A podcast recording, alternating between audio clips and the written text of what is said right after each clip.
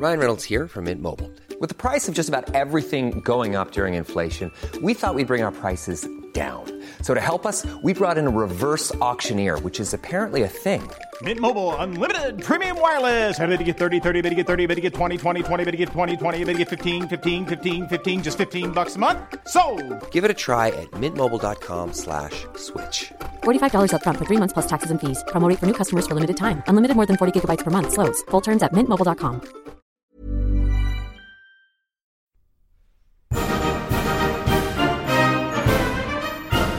Many years ago, Riley Knight completed a degree in history. This proved to be a bad move, as it was absolutely useless for him. Until now, here's some half-assed history.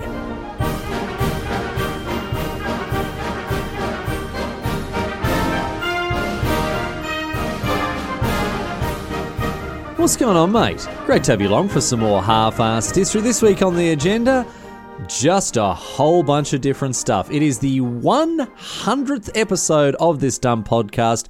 I can't, I can't, I can't quite believe it. I never like, I never planned to do 100 episodes, but then I never planned not to do 100 episodes, so it kind of snuck up on me a little bit. Anyway, uh, as I mentioned last week, I've decided to do a, uh, a, a sort of a compilation episode. So what's gonna what's gonna happen today? I get a bunch of uh, I obviously get a bunch of suggestions sent in every week, and some of them, unfortunately, I mean they're great suggestions, but they're just not long enough. The stories or, or whatever are just not long enough, right, to make a full episode out of them. So what I've done this week, and you know, this is a special thing for the 100th episode here. I've put together seven of the best ones that constantly get sent in, and we're going to have a special episode with seven different stories, seven short stories today. Uh, you know, from all sorts of different points in history, all different places around the world as well. Um, of, of some of the shorter uh, little adventures that, that get sent in that I, I wasn't able to, you know, stretch out into a full episode. So let's get to it. Uh, we've got a lot to get. Got a lot to get across today. Um, I'd like to thank all the people who've been sending in submissions. All the people who've sent in these ones, of course. Uh, I'll, I'll let you know who sent in each submission as we get to it. But to all the people who sent, I read every single one. I read every single one. Some of them, they're just there's just not enough meat on the bones. Some of them, is too much meat on the bones. Someone, sometimes you get one is like, wow, I just can't you know, can't cover that. Can't. There's just way too much to get across there. Uh, but uh, today we're going to cover a lot of these shorter ones here, a lot of the ones that won't take us too long to get through, and bang them all out, seven in a row. No, don't even worry about it. Um, but before we begin, begin, I just want to say thank you. Thank you. Whether this is the first episode you've listened to or the hundredth, whether you've been there from day number one uh, whether you're a Patreon supporter, a casual listener, someone who waits there for you know on on the, on the, on the Monday morning, the Sunday evening to uh, to get this episode uh, as soon as it drops, just thank you, thank you for being part of this uh, this adventure. Thank you being for being part of this journey. And um, I mean, yeah, here's to 100 more. Let's uh, let's uh, let's keep it going. Anyway, let's get to it. We're going to get underway here and and kick off our seven short stories. So here we go.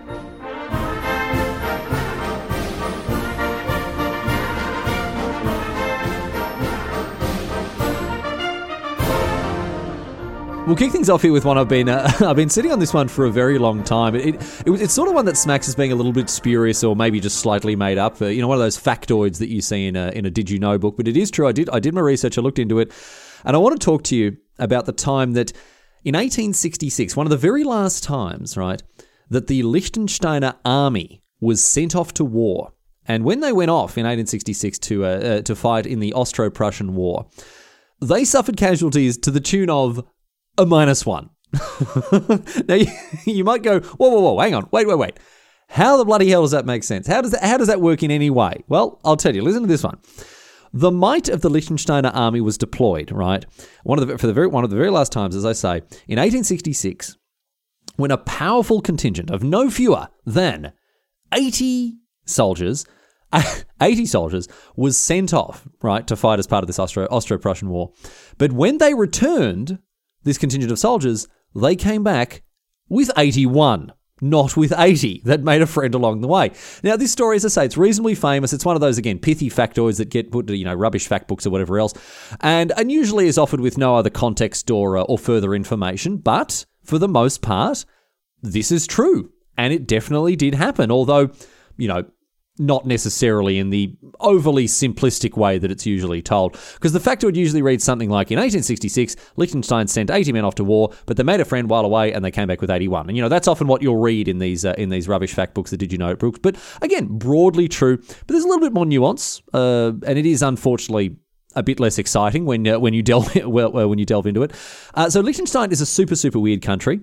It is nestled between Switzerland and Austria, and it's absolutely tiny. I rode across it on a bike, right from from across its widest point uh, in three hours with a break for lunch.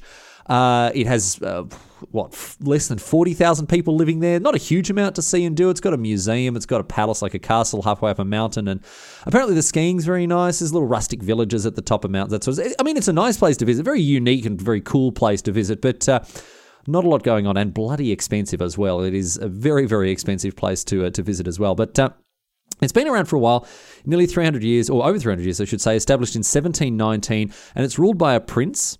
And in 1866, it was one of these princes, it was Prince Johann II, who sent off 80 of his soldiers to aid in the Austro Prussian War. Uh, Liechtenstein at this point was part of the German Confederacy, and so they were fighting the, Austro- the Austrian Empire there.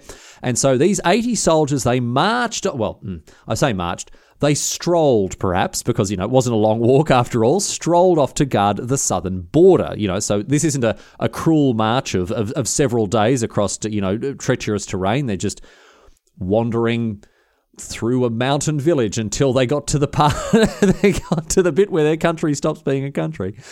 Um, and they're guarding the southern border between Liechtenstein and Austria to protect it from potential incursions from Italian forces, right?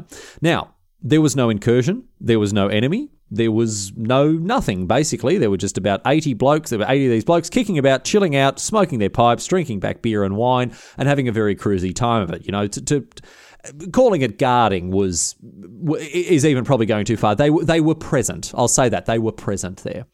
Anyway, they're kicking about, guarding this border, doing whatever else, having a great time, and then sometime later they are ordered back to the capital, Vaduz.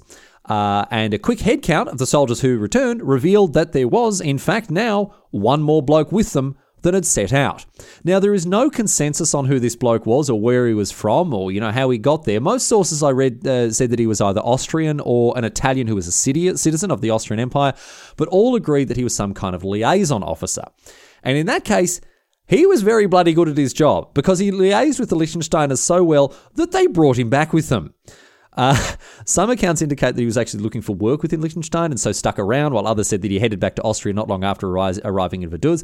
But whatever the situation, whoever whoever this guy was, he definitely did pretty something pretty bloody unique by wandering over to the border of uh, you know this uh, of this tiny country.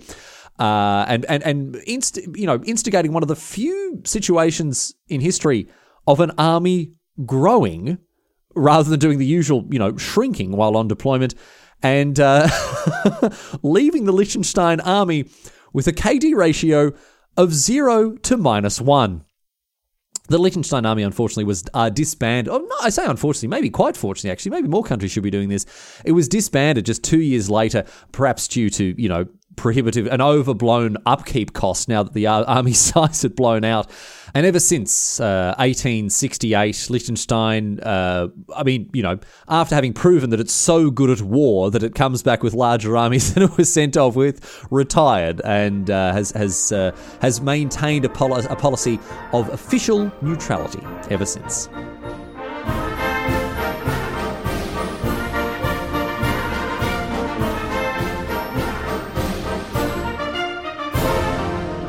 Have you ever heard of the Voynich manuscript? It's an absolutely fascinating mystery that was sent in as a topic by alert listener April King. Thanks, April. Essentially, the Voynich manuscript is a very old and very strange book that dates back to Renaissance Italy in the early 15th century. The book it's filled with this seemingly made-up language that is written in an unknown script. Uh, uh, the book has just a very few words in Latin and German throughout it, but for the most part is written in this, you know, almost like Tolkien esque uh, language that, uh, well, I say language, script. We don't even know what the language is, we, we, as we'll come to. It's an absolute mystery to us. There's also amazingly weird illustrations all throughout the books of all sorts of things monsters and plants, stars, building, maps, people doing weird things. It's totally ridiculous. Not the best topic I'm now realizing for an audio only medium. I strongly I strongly suggest you jump online and have a, have, a look at the pictures of the book's pages because they're absolutely bloody wild. Some of them are amazing. There's pictures of things that look like a dragon. There's all yeah, all sorts of stuff going on there.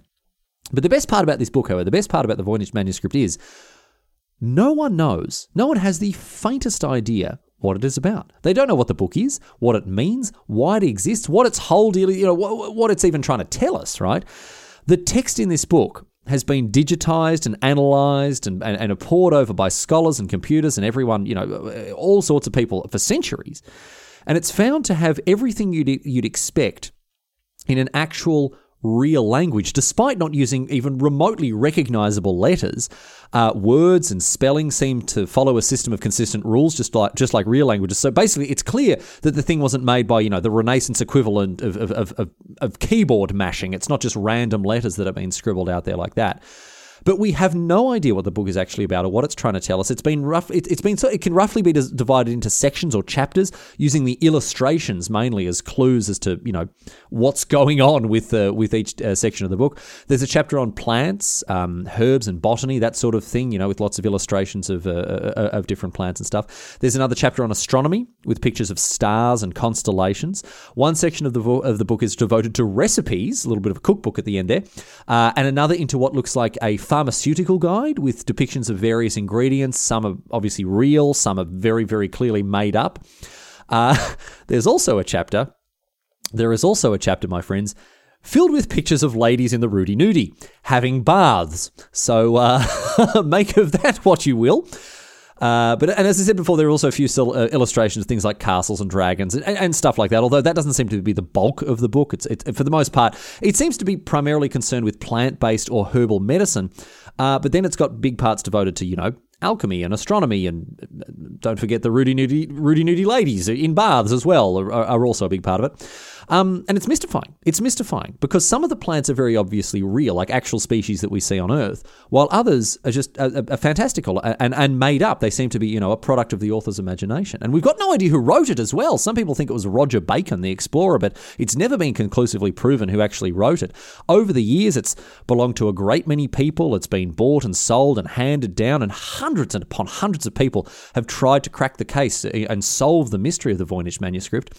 As I said, linguists, lexicographers, you know, they're, they're all reasonably certain uh, that this language in the book isn't just absolute gobbledygook. You know, it wasn't just completely pulled out of thin air. It has too much of a deliberate structure to it, if that makes sense. You know, letters appear in certain orders. There are some letters that only appear at the back of, uh, of words, some that only appear in the front, some that only appear in the middle, some that often appear together, like the English th or sh, some that are never next to each other, you know. Um, and then some that can be doubled, some that can be tripled, some that are never doubled or tripled. Um, code breakers have, have tried for years to, you know, figure out what's going on with it. Maybe it's a cipher or some kind of shorthand or something like that. And every couple of years, someone you know makes headlines by claiming to have cracked the code and, and you know have managed to work out what it's all about. But you know all of these claims never amount to anything. Their conclusions are very quickly debunked. And at the end of the day, it really is one of history's mysteries. It is a history mystery, my friends, and we may never know what the Voynich manuscript really is all about. But I like to believe, I like to believe, and I know this was meant as a joke, right? But I like to believe the suggestion that was made by XKCD's Randall Munroe, right? Uh, XKCD is a webcomic. You should definitely go and read it if you haven't. it is really, really fantastic. You've probably heard of it. And in one of them, Munroe writes about the Voynich manuscript, and, and this is what he said. He says, Just imagine someone found a book from our time full of lists and illustrations and tables and long, dry descriptions of non existent worlds, all written in an invented language. What have they found? And I, li- I like to believe, I like to believe that perhaps, after all, the Voynich manuscript was indeed the world's very first pen and paper role playing game rulebook.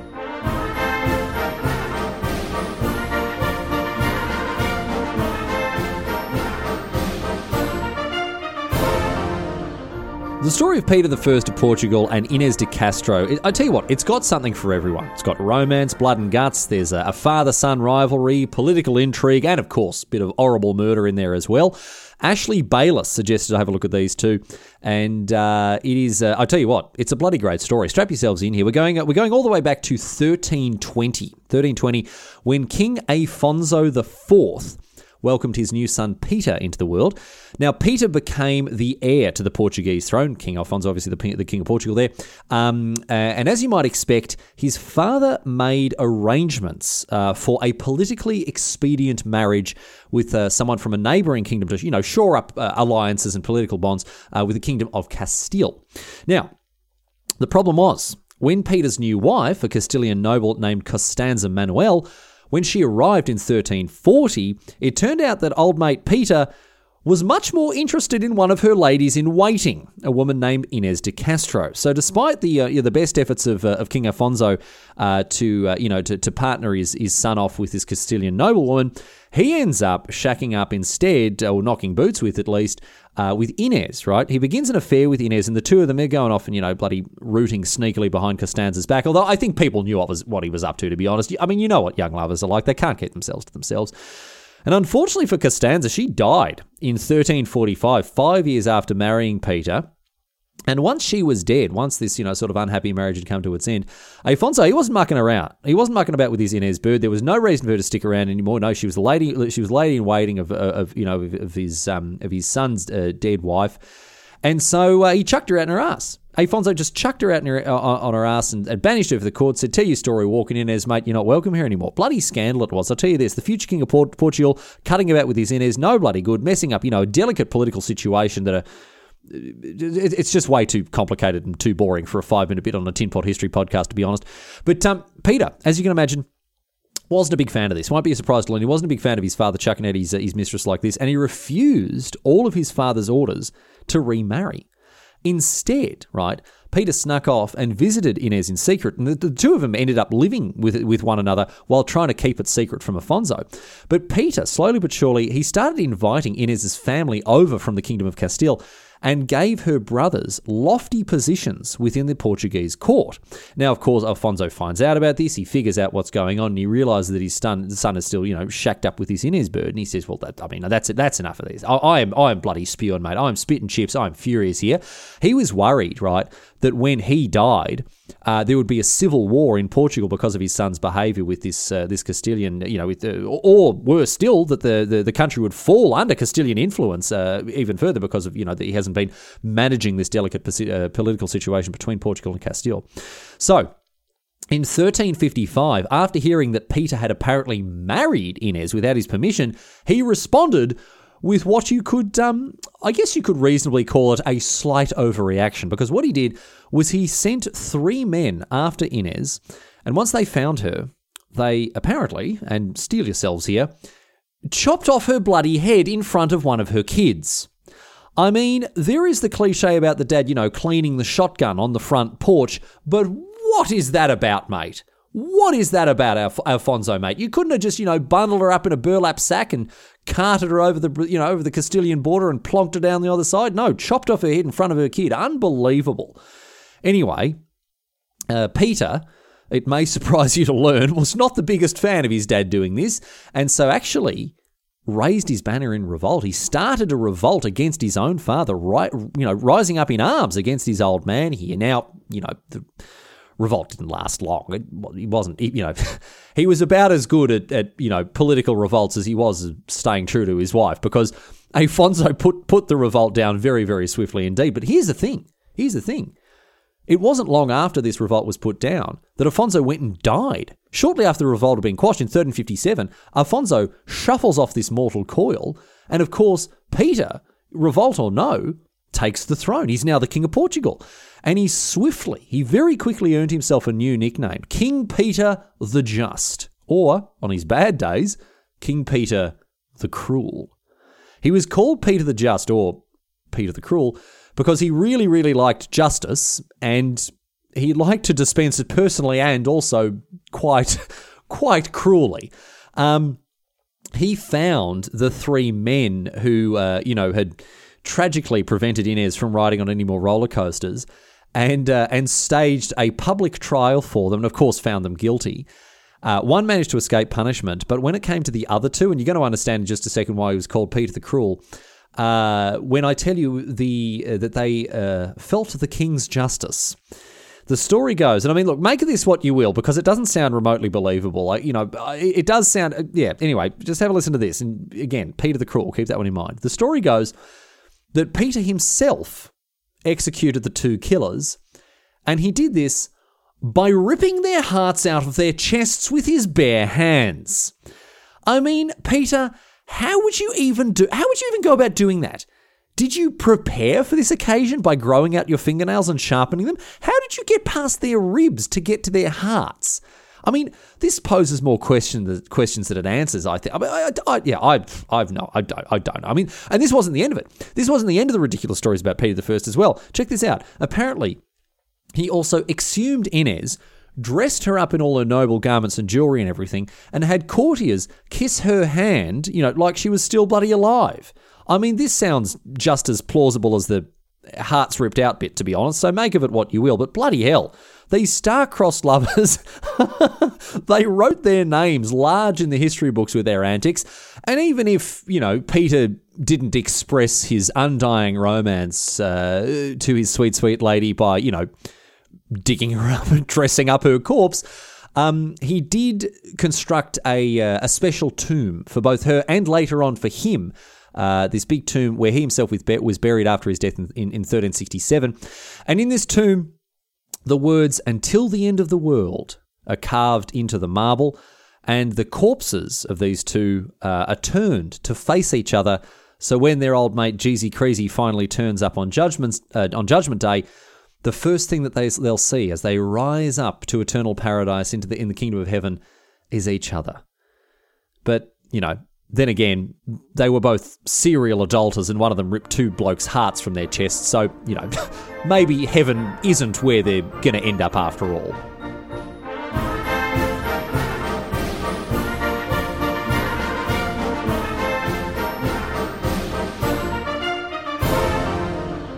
Germans aren't generally known for their sense of humour. As, you know, someone who lived in Germany for quite a number of years, I, I can tell you that comedy really is no laughing matter in Germany. Uh, but there was one German fellow who I want to talk to you about now who took the piss like you wouldn't believe and made a mockery of the very, very serious German government.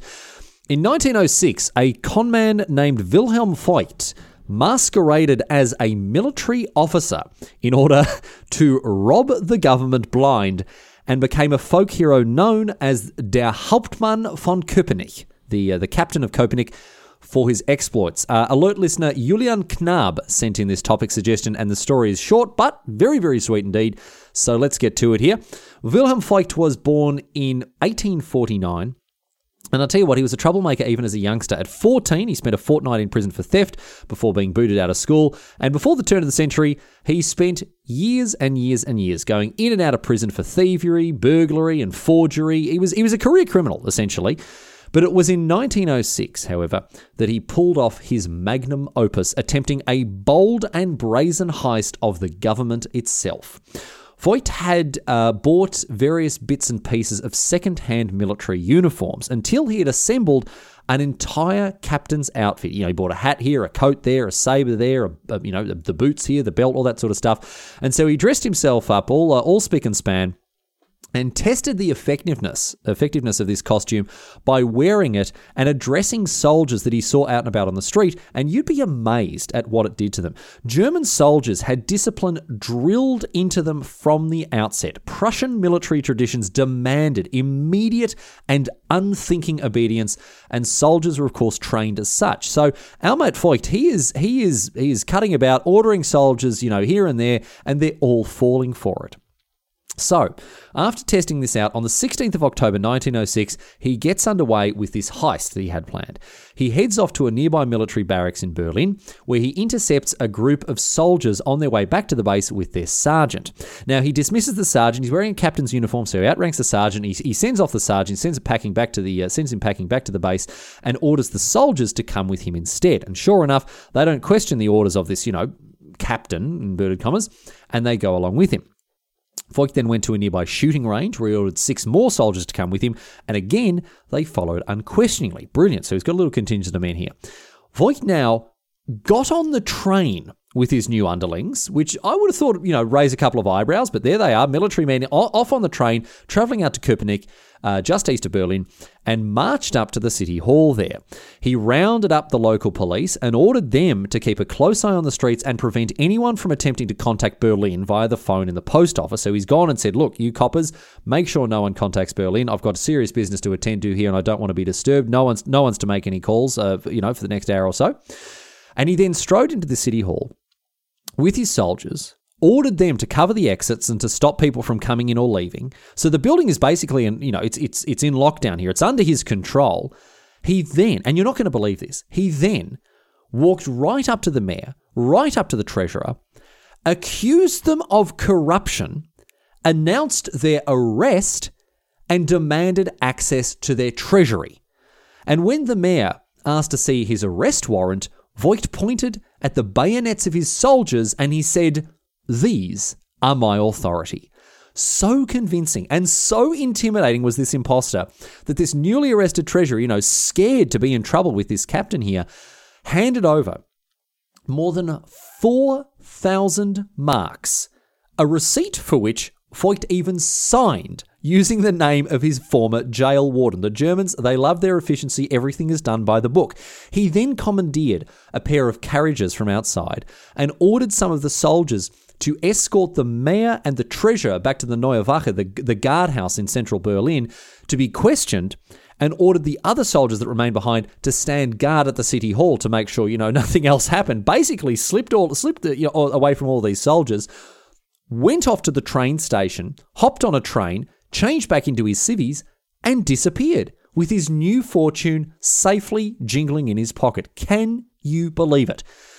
However, his success was short lived. The news of this daring heist, of course, spread very quickly once. Can you imagine the mayor and the treasurer? They arrive at the Neue Wache. They told they tell the authorities what what happens, and everyone's just scratching their head, going, "What the bloody hell is going on?" This, I mean, you were no, there's no arrest, mate. There's no no corruption. What what, what are you doing? Who is this bloke who just nicked you know nicked four thousand marks off us? People thought it was very very funny indeed. Well, not the army and the government not the army and the government. They they were extremely embarrassed and uh, and they investigated what had happened very thoroughly. And the story was such a sensation, of course, that you know it, it, it spread far and wide. Everyone everyone heard what was going on. Everyone heard uh, you know the, the the story of Der Hauptmann von Köpenick, um, including one of Voigt's old cellmates, who in fact ratted him out. Voigt had uh, had talked of his plans of you know pull off this heist while in prison, and so this bloke dobbed him in, hoping for a reward for you know for grassing him up. Voigt was tracked down, duly arrested, and tried for the heist, and he was found guilty, of course, and sentenced to four years in prison, which doesn't seem like a lot for what he did. Um, however, he didn't serve the full term. He did he did not serve the full term because this did not go over well with the general public, who all seemed to be on his side because of just, you know just how bloody funny it was what he'd done. So check out what happened next. Kaiser Wilhelm II himself, who you'll remember from a previous episode was slightly bonkers, actually pardoned Voigt, right? Apparently the Kaiser had been, you know, had also been quite amused by Voigt's exploit, exploits there but there was something else that may have tipped his hand here. This has never been officially confirmed, but many historians believe that the Kaiser was actually pleased, he was actually impressed by what Voigt had done. He was pleased that his soldiers had been tricked by Voigt because it demonstrated their unquestioning obedience and loyalty that that you know he was so determined to uh, to have, have drilled into them. So Wilhelm Voigt, after being released from prison, enjoyed a newfound fame after becoming a free man once again. He appeared in plays about the heist. He signed photographs as, you know, Der Hauptmann von Köpenick and uh, and published uh, published a, a, book about his life and traveled traveled the world promoting himself. Uh, he moved to, to Luxembourg in, in 1910 after a world tour that took him across the Atlantic to the United States and Canada, and he spent uh, spent the rest of his life uh, in in Luxembourg in uh, in relative comfort uh, until at least the uh, the post war financial recession. Of course, so many people in Europe impoverished in these times, and and and he was no He was uh, he, he was no exception, and uh, so unfortunately, uh, just before he died in, in 1922, he, he did die in uh, in poverty, unfortunately. But since then, many plays and films have been made about Voigt and uh, and the adventure that he, he went on that one day in Köpenick. And if you go to Köpenick today, you can actually see the statue of him outside the city hall itself, while on display inside is the uniform that he wore while pulling off the heist.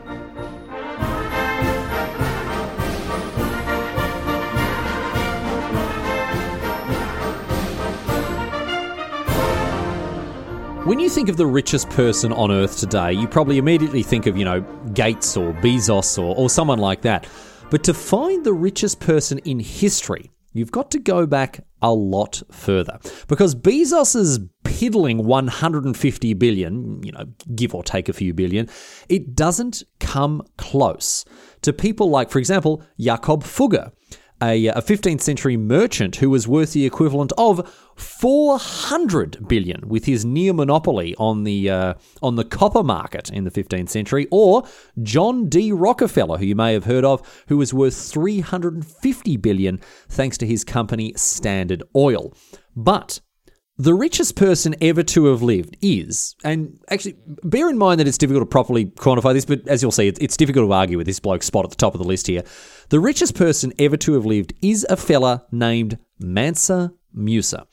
Nico Strate sent in Mansa Musa as a topic for me to get across. Thanks very much, Nico. Very interesting he was as well to read about here, uh, Musa. Musa the first, Mansa roughly translates to emperor or conqueror, so Mansa Musa, Emperor Musa the first, um, was the leader of the Mali Empire an Islamic empire that ruled uh, ruled over much of uh, Western Africa between the 13th and the 17th centuries.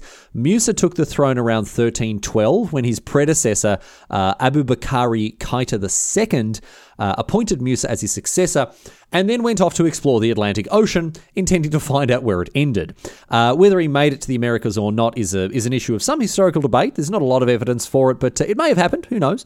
But what we definitely do know is that he definitely never returned. And so Musa took the throne, again, as I say, in around 1312. And the Mali Empire at this point in its history controlled about half of the world's gold supply, not to mention a bunch of salt as well. Now, gold, obviously, yes, worth heaps, shiny, shiny, everyone knows that. But salt has also historically commanded an enormously high price tag as well. So between these two enormous, enormously, you know, wealthy reserves of natural resources, the bottom line is Mansa Musa is as rich as anything. He's as rich as it's possible to be, a vast fortune that he only made all the more vast during his time as emperor. This is where we saw the peak of the Mali Empire's uh, wealth, which of course, you know, belonged to the, the emperor, the Mansa. Musa went about conquering cities and towns, opening mines, and building wealth the likes of which the world has never again seen.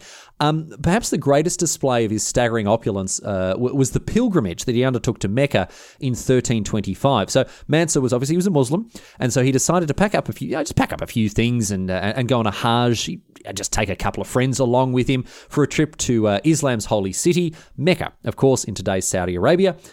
And he brought about, uh, oh, geez, how many was it? 60,000 people with him. Just a couple of mates there. Uh, just a little trip, no worries. Uh, it was a caravan that spanned the horizon by eyewitness, eyewitness accounts. So many, so many people, all of them laden down with tens of thousands of kilograms of gold as well. And and I'll tell you what, Mansa Musa, he gave this gold away pretty bloody freely on his way to Mecca, chopping out donations to poor people and to other travelers, as well as, you know, chucking, chucking around like there was no tomorrow for souvenirs and stuff in places like Cairo and Medina and, other big cities that he, he went to on the way. In fact, he distributed so much wealth along his journey that he triggered a recession around the southeast of the Mediterranean. Single handedly, this bloke basically caused uh, the price of gold to plummet in places like Cairo, which was which was a major gold market. You know, the market was now so saturated thanks to Musa that uh, that, the, its price just fell through the floor. And in conjunction, of course, the prices of you know goods and services skyrocketed. Economies were left in tatters. Single handedly, this bloke wrecked the gold economy of, of, of the of the Mediterranean there. And it's theorized that this may have been uh, very deliberate. This may have actually been the point all along, and uh, all along, and you know that his Hajj was more for financial and economic reasons, you know, rather than just a, a, pilgrimage made for religious ones here.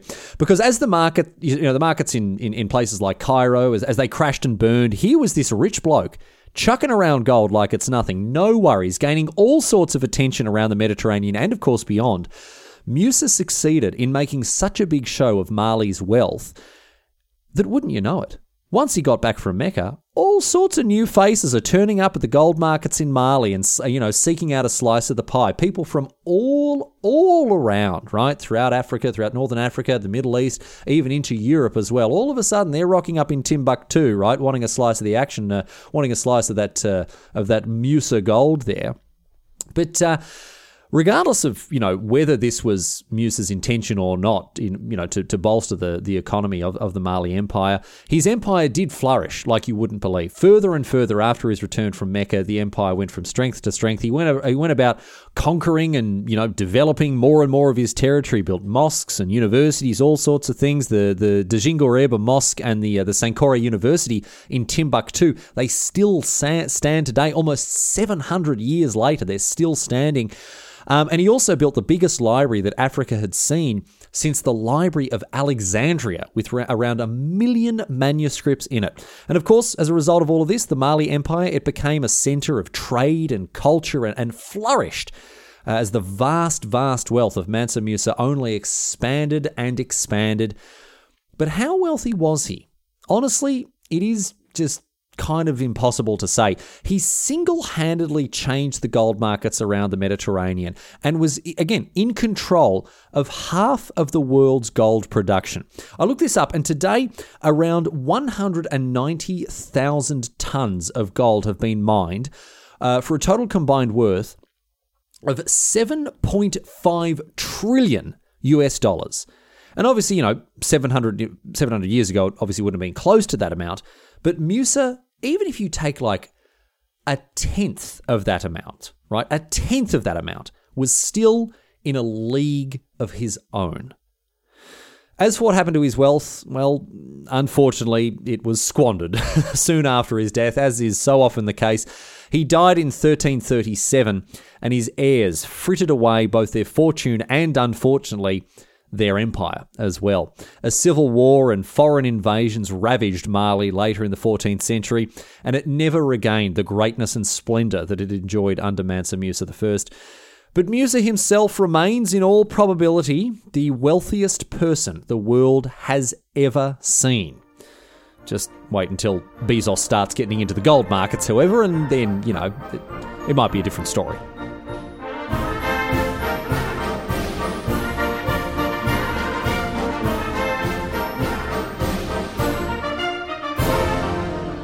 Everyone loves a bit of Australian history, and so I want to talk to you about the Sydney razor gangs that ruled the city's underworld during the 1920s and 30s, and in particular, the two remarkable women who ran the two biggest rival gangs. In 1927, the New South Wales government instituted great big bloody fines for anyone caught with a gun. And so instead, the criminal uh, the criminal underworld in Sydney, they started all these gangs and mobs. They started to carry around straight razors, cutthroat razors, as their primary weapons instead. And so they became known as the razor gangs. Now, the razor gangs they were into all the sorts of things you'd expect: robberies, protection, prostitution, gambling, drugs, sly grog, all that sort of stuff. But it was two women Kate Leigh and Tilly Devine, who uh, emerged as the as the major figures from this period of uh, of Australia's underworld history. Uh, they were they were well no they weren't kingpins were they? They were they were queen pins. They were criminal queen pins uh, in the in the underworld of Sydney both with their own empires with uh, with various interests. Now under the law all pubs and drinking houses had to close at 6, at 6 p.m. And so Kate Leigh, she ran establishments that stayed open illegally for when people want to have a late one and get on the sauce. Also, you know, a, a bit of the a bit of the sniff as well. She uh, she sold cocaine in these places and, and, and kept them open well after the regulation hours. While Tilly Devine, on the other hand, uh, she'd been a prostitute for years, and she exploited a loophole in the law that prohibited men from running brothels. She used the old shield maiden Eowyn defense and relied on the fact that women weren't prohibited in the same way. So between the sly grog uh, for Kate Leigh and uh, and the sex working racket for De- uh, for Tilly Devine, these two made an absolute bloody fortune with their respective enterprises. But I tell you what. They also bloody hated each other. They could not stand the sight of each other. They're both rich and powerful. They were constantly trying to outdo one another by, you know, smashing up the other's establishments, sending out their gang enforcers off to brawl, or even actually just punching on in the street, just just the two of them there. You wouldn't, you really wouldn't believe it. And uh, they both, they both, you know, spent their money on furs and jewels and whatever else. Again, each trying to outshine the other and uh, and be and and be crowned the, the the queen of the Sydney underworld. And um, you know, as these major figure, figures in, in, in, in the criminal world of, uh, of 1920s, 1930s Sydney, they both developed fearsome reputations, particularly Devine, who was a law unto herself. She and her gang, they would viciously attack anyone who crossed her or sex workers, slashing them up with razors. Uh, she also had plenty of cops on the take, of course, got to have corrupt cops to run a, a criminal, criminal empire, everyone knows that. But if any of them stepped out of line, she would set them on fire. That was that. was that was the uh, that was the, the the harsh justice that was meted out by Devine there, and she made a huge pile of cash from her prostitution empire. You know, she bought houses and cars, and amassed gold and jewels, and uh, you know. But as I say, she was known for her very, very violent nature and was convicted of over 200 different offences throughout her long criminal career. Leigh's reputation, however, uh, on the other hand, was a little bit uh, a little bit less brutal. You know, she she's going about between the uh, the 20 or 30 uh, illegal establishments that she managed, you know, selling the gear, selling the booze, all the all sorts of that, you know, all, all that sort of stuff. Um, she was known. She was obviously known to use, you know, violence to maintain order within her empire. In fact, she even killed some people herself. She even shot and killed people, including one gangster who was uh, foolish enough to break into her house one time. Shot him in the ghoulies, apparently, which is not a good way to go. Um, and she too made plenty of court appearances, you know, dressed up in her fur and her jewels, diamond ring on every finger, no worries. But of the 107 charges brought against her, she was only ever convicted of 13. But when it comes down to it, though, these two women, they really did have a lot in common, even if they hated each other's guts. As powerful underworld queen pins, um, they did everything, every, everything they possibly could to undermine the other. They both had their own turfs. They both have both had their own territories, and um, as I said, this often led to pitched battles in broad daylight between their gangs. One such fight was called the Battle of Blood Alley, and often the two of them themselves would, uh, as, again, as I say, they'd batter the bejesus out of each other personally in, in broad daylight. Uh, to the point where the cops, you know, whenever they tried to round them up, we were actually we had to pull them off each other uh, uh, occasionally. You know, they'd, they'd, jump at each other, attack each other from you know street cars and on, on you know on street corners, all, all that sort of stuff. But it wasn't just violence as well. It wasn't it wasn't just violence. Uh, these two women, they went to the papers about each other, spreading vicious, you know, lies, slander, rumors about the other one, each while making a song and dance about their own virtues. Because while they were both, you know, violent and uh, violent and, and, and ruthless criminal empresses, they did donate a lot of money to various tra- charities or to the poor and the unemployed. Of course, during the Great Depression, you got to you got to do something about all that PR, of course. But the downfall their downfall, uh, the downfall of, of, both Kate Leigh and Tilly Devine, uh, it wasn't prison. It wasn't police intervention. It wasn't anything like that, as it turned out. Instead, the times changed. The laws were relaxed, and all of a sudden, their criminal enterprises were hardly even criminal anymore. New South Wales relaxed drinking laws and prostitution laws, and so both Leigh and Devine and their razor gangs were rendered increasingly irrelevant. And plus, on top of this, of course, in the, 40, the late 30s and the 40s, a great number of their gang members went off to fight in the Second World War, and so the era of the Razor Gang it uh, it came to a close, uh, ultimately quite quite naturally as as we headed into the 40s and into the 50s. But in the grand tradition of this podcast, it only got worse from there because, most unfortunately for them at least, Leigh and Devine they finally met their match in the 1950s to the greatest criminal of them all, my friends, the taxman. The taxman cometh for us all. And so, with both Leigh and Devine being more or less the richest women in Sydney at this stage, they both suffered the ravages of the Australian tax office. In the mid 1950s, both Leigh and Devine were handed tax bills for tens of thousands of pounds, and after a lifetime of wealthy opulence, both were then cast into poverty. They did manage to make a tenuous peace with each other after their empires crumbled, although, you know, they never became what you'd call friends. And after a life of crime, Leigh died in 1964 at the age of 82, while Devine survived her for just four more years, dying in 1970 at the age of 70.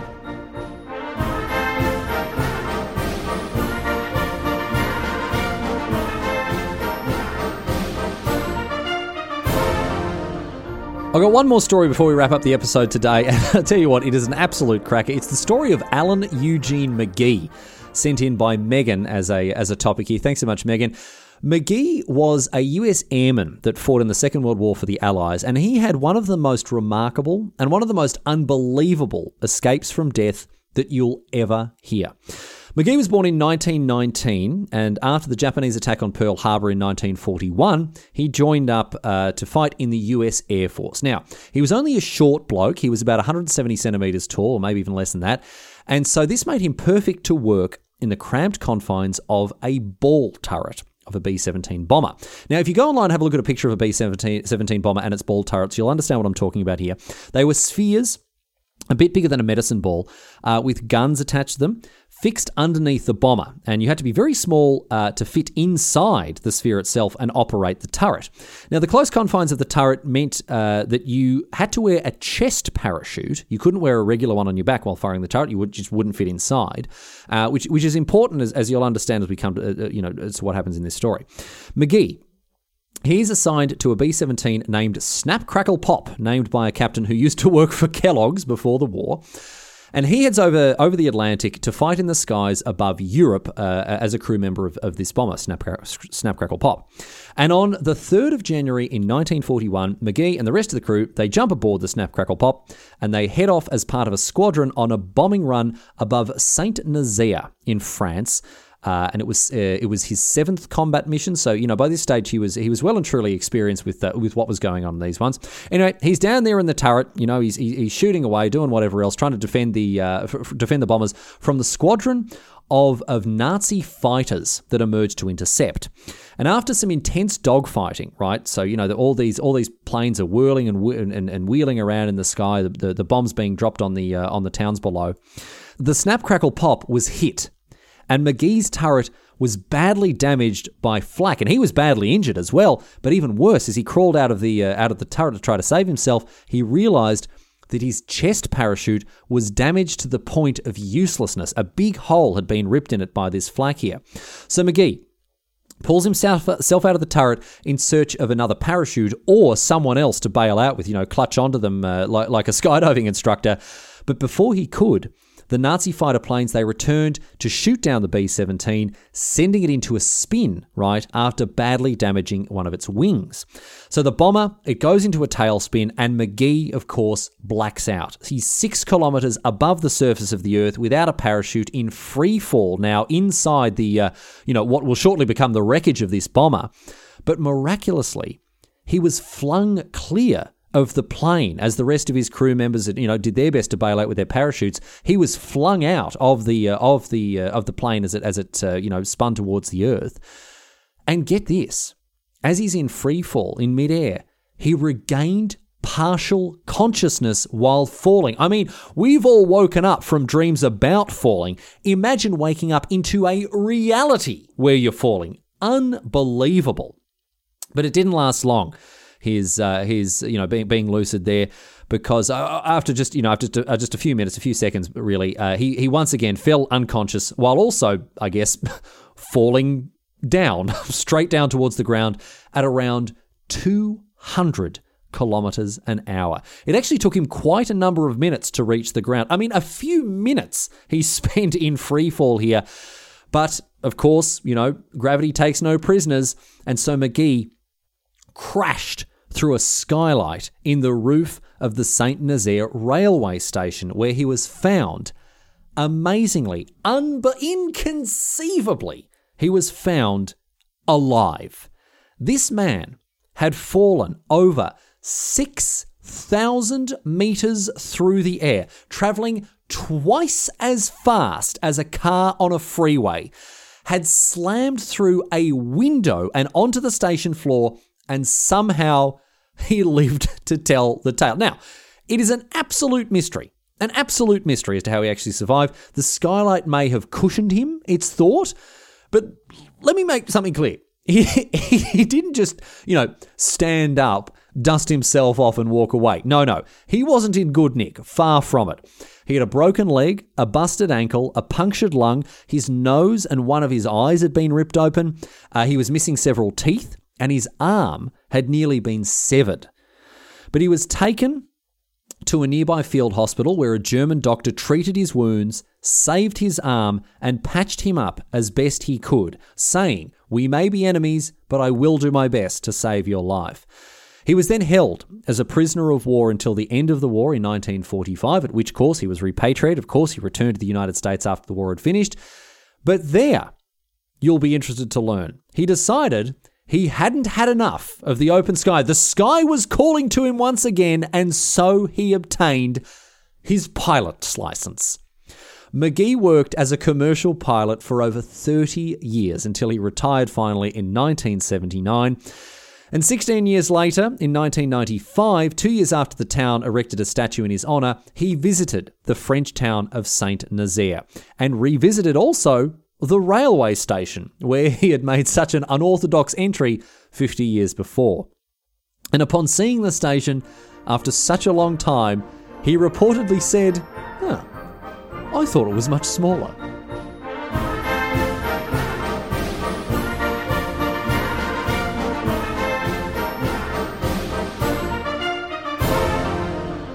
But that's it. That's all she wrote today, sports fans. That is the end of the 100th episode of Half-Arsed History.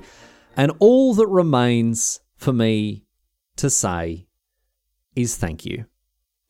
Whether this is your first episode or your hundredth, whether you've been with me from the beginning or you've just started out and stumbled upon this dumb podcast, thank you so much for, for, for being so generous with your time as to listen to me, you know, go on about whatever dumb thing I've been reading about that week. It is so humbling to have so many people listening to this this this stupid podcast every week. Um, and I just I I really don't know what to say. I mean, talking is kind of the one thing that I'm good at. The only thing that I'm really any good at is just you know flap me gabber, and and even now I, I really don't know how to express the the de- the humbling depth of gratitude that I have to all the people who have. Uh, you know, become part of the Half Ass History family. Whether, you know, you just tune in for a couple of episodes here or there, whether you're waiting for the episode to drop uh, every week, whatever it is, I, I, I really just can't thank you enough for contributing to the success of this podcast and, you know, helping to keep me motivated to do it for, for you know, what is pushing two years now and, and, and, and have done 100 episodes. I, it, it just, it,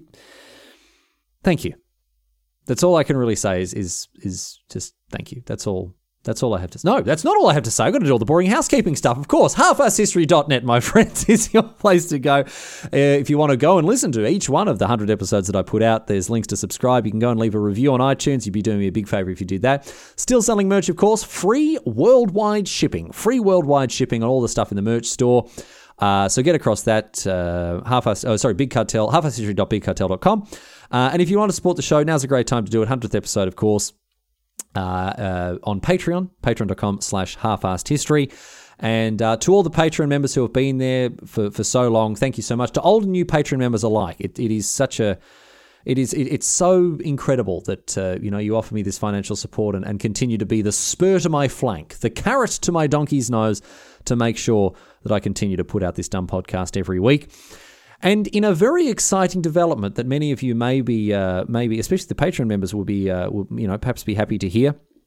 I have started at long last a Discord server. If you want to uh, to join up to this Discord server uh, and chat with other fans of the show, uh, uh, maybe send in topic suggestions that way, connect with other other listeners or whatever else. There's a, a, all sorts of stuff going on on the Discord. You can find it bit.ly slash it's Riley's Discord, I T S R L E Y's uh, R-L-E-Ys, R-L-E-Y-S, D-I-S-C-O-R-D. It's Riley's Discord. You go there, Half-Ass History Discord, amongst, amongst, amongst a bunch of other stuff, of course. But you can go and, uh, again, connect with other people who listen to the show and uh, send in your topic suggestions. And, and, you know, the shows are announced there, and, and there's a couple of other you know, little bonus things there, especially for Patreon subscribers. If you're a Patreon member, you do get access to the exclusive uh, sub only channel there, where every now and again I'll I'll, uh, I'll do a little bonus stream or put out some bonus content, all sorts of stuff there. So if you want to get across it, now's a great time to sign up for the Patreon. You can uh, for for as little as a dollar a month, you can uh, support the show, and uh, that's in addition to all the other stuff that was already going on. You know, the behind the scenes episode, the show scripts, um,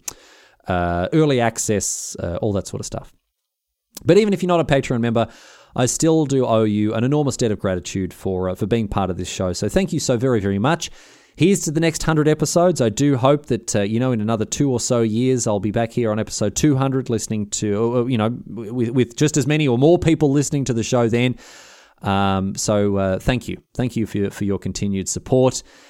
And um, that is it. That is all. That is all she wrote today, sports fans. I don't even have a question. I don't even have a question posed, posed on us by Reddit. I, I, I just, I don't have anything else to say. I really don't have anything else to say other than to offer you a deep and very, very heartfelt thank you.